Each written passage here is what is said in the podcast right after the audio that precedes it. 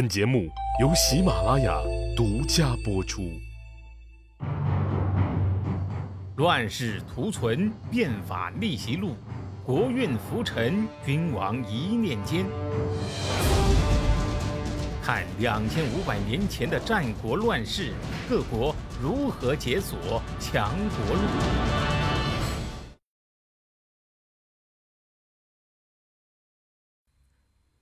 上回说到呀，白起率大军拔了韩国野王。本以为上党是唾手可得，没想到啊，上党郡守冯亭却一头扎进了赵国的怀抱。这可就麻烦了，强行夺取上党嘛，势必要和赵国开战，这可就不是白起所能决定的事情了。更何况事先你没有任何准备，贸然开战，难有胜算呢。消息传回秦国。可把秦昭王的鼻子给气歪了！好小子啊，老子日夜算计，辛辛苦苦耕耘除草、施肥捉虫，眼看着能收获了，你却跑过来一声招呼不打，把桃子给摘了！你就一点都不担心自己给吃的噎死了啊？你把我嬴稷当什么了？从来只有我玩人，你这细胳膊细腿的赵国，你也想来玩我？气归气呀，但是呢，你也不能说打就打呀。战争的动员、准备，那都需要时间啊。既然是要玩大的，准备的时间呢也长。两年之后，秦王发兵，剑指上党。这次出兵啊，来抢上党的是左庶长王和。这一路呀是势如破竹，上党守军呢吃不住，一路败退呀。上党的民众呢也纷纷北逃，进入赵国境内避难。赵孝成王一看事态紧急呀，赶紧派大将廉颇驻军长平，一面呢。布置迎敌，一面安置从上党跑过来的难民。这边呢，王可拿下上党，乘胜北上，一路是锐不可挡，兵锋直指赵国本土。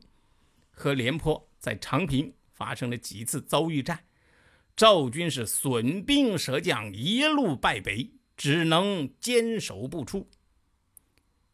年纪轻轻的孝成王，这孩子。有点回过神来了，原来当战狼是有风险的。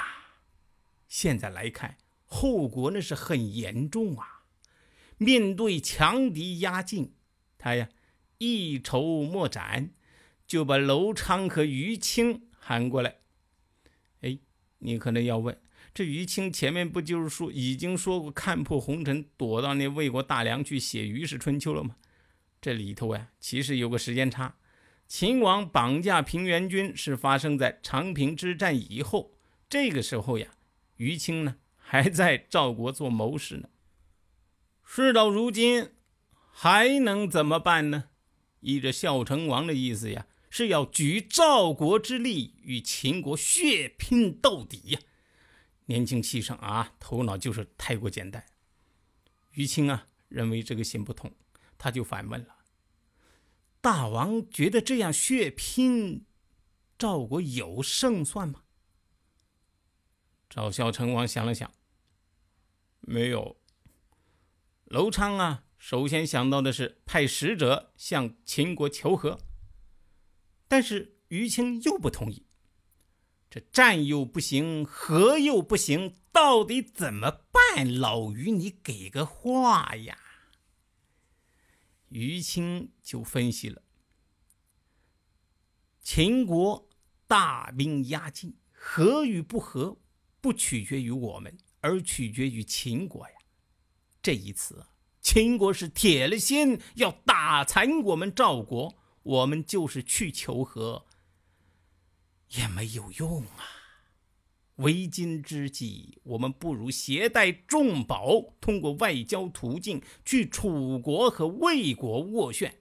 如果楚魏收下重宝，不管他们出不出兵，秦国呀都会以为我们呢结成了合纵联盟，有了这个联盟做保障，再去和秦国和谈，才有成功的可能啊。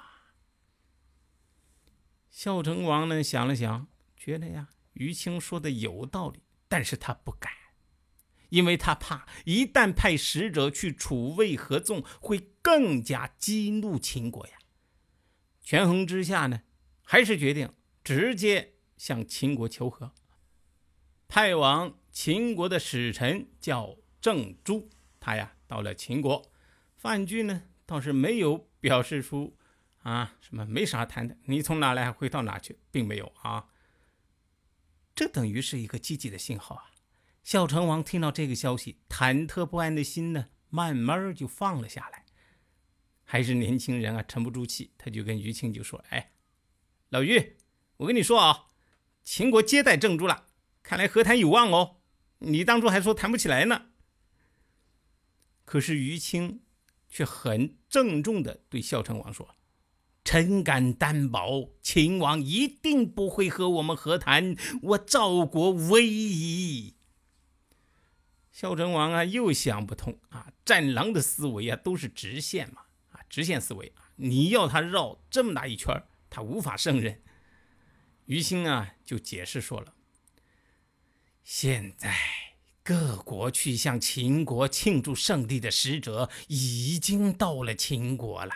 郑珠在我们赵国地位显贵，出使秦国一定会受到秦王和范雎的厚待。但是秦国这么做不是为了和谈，而是要做给天下各国看的，就是为了营造秦国准备和赵国和谈的假象。各国一看秦赵和谈，就不会再来发兵救大王您了。而秦国知道各国不会救赵，赵军孤立无援。秦国就更不可能和我们赵国和谈啦。对于秦国来说呀，如果和赵国单挑，并没有什么好怕的，怕就怕在其他国家和赵国抱成一团合力抗秦。这样子的话，好手难敌双全。事实上，之前有好多次秦国想单挑，结果呢？都成了群殴，不得不退兵。但是这一次，真的被于青说中了。秦昭王和范雎决定抓住郑朱来求和的机会，在外交上布置一场大戏，断了赵国的外援。孝成王还是不相信，但是事实是无情的。郑珠在秦国天天是好吃好喝的招待，见面客客气气。可是秦国人就是不提和谈的事儿，把郑珠呢当成了一尊菩萨，恭恭敬敬的就这么供着。那边呢，长平前线，廉颇已经被王和打的是没有还手之力，只得呢沿着百里石长城固守。这个百里石长城啊，现在还有，主要呢是在山西省晋城市的境内，差不多呢是沿着晋城和长治市的边界线呢，由西北往东南方向延伸。我们见过的长城啊，都是沿着山脊梁啊建起来的，百里石长城呢也一样，它呢建在丹朱岭到马鞍鹤一线的分水岭上，面向秦军的。南面这一面呢，形势陡峭。石长城啊，底宽四米，隔段筑有这个堡垒，依这个山势啊，绵延达百里。只在中间呢，有一个天然的隘口，叫固关。这个是南北交通的必经之路。筑有城门和这个百里石长城浑然一体。廉颇的大军一路呢，退到这里。就缩在这条防线的后面，龟缩在里面，打死就是不出来。男子汉大丈夫啊，说不出来就不出来。秦军呢，没办法了，因为这一带的地势实在是太险峻了。秦军的士兵们爬不上去。廉颇的算计呢，就是我就这样耗着啊，我把你秦军粮食耗光为止，我不愁你不退兵，到时候我再追，再追着你的屁股打。但是啊，再好的作战计划，在猪一样的领导面前呢，都是狗屁呀。赵孝成王就是这样的领导。孝成王年轻气盛啊，看到廉颇被打得像只乌龟，这战狼的脾气又上来了。他正为和秦国的这个和谈一直没有进展而感到憋屈呢。嘿，这可找着出气口了啊！我没办法，秦国我还没办法，你廉颇吗？啊！一再痛骂廉颇，廉颇，你太怂了！你这样打仗，真的是把我大赵国的脸都丢光啦！事实上，长平前线打成这样一个烂摊子，最着急的不是他赵丹，而是秦昭王。他这次可是下了血本啊！那是要借着教训赵国，把东方六国的脊梁骨都要抽掉的。如果教训不成，被反杀，那么以后东方六国必然是小瞧秦国，他们就有胆子联合抗秦了。军事上没有进展，只能在政治上想办法喽。秦昭王和范雎就嘀咕开了。那么这两位想出了什么损招？赵孝成王这个猪一样的领导又是如何中计的呢？且听下回分解。谁按下了礼崩乐坏的启动键？哪些小弟逆袭成带头大哥？哪些大哥被带进了坑？又有多少君王魂断强国路？西哥从《资治通鉴》《战国策》《史记》中筛出战国大事件，为您剖析国运密码，轻松理清战国乱史。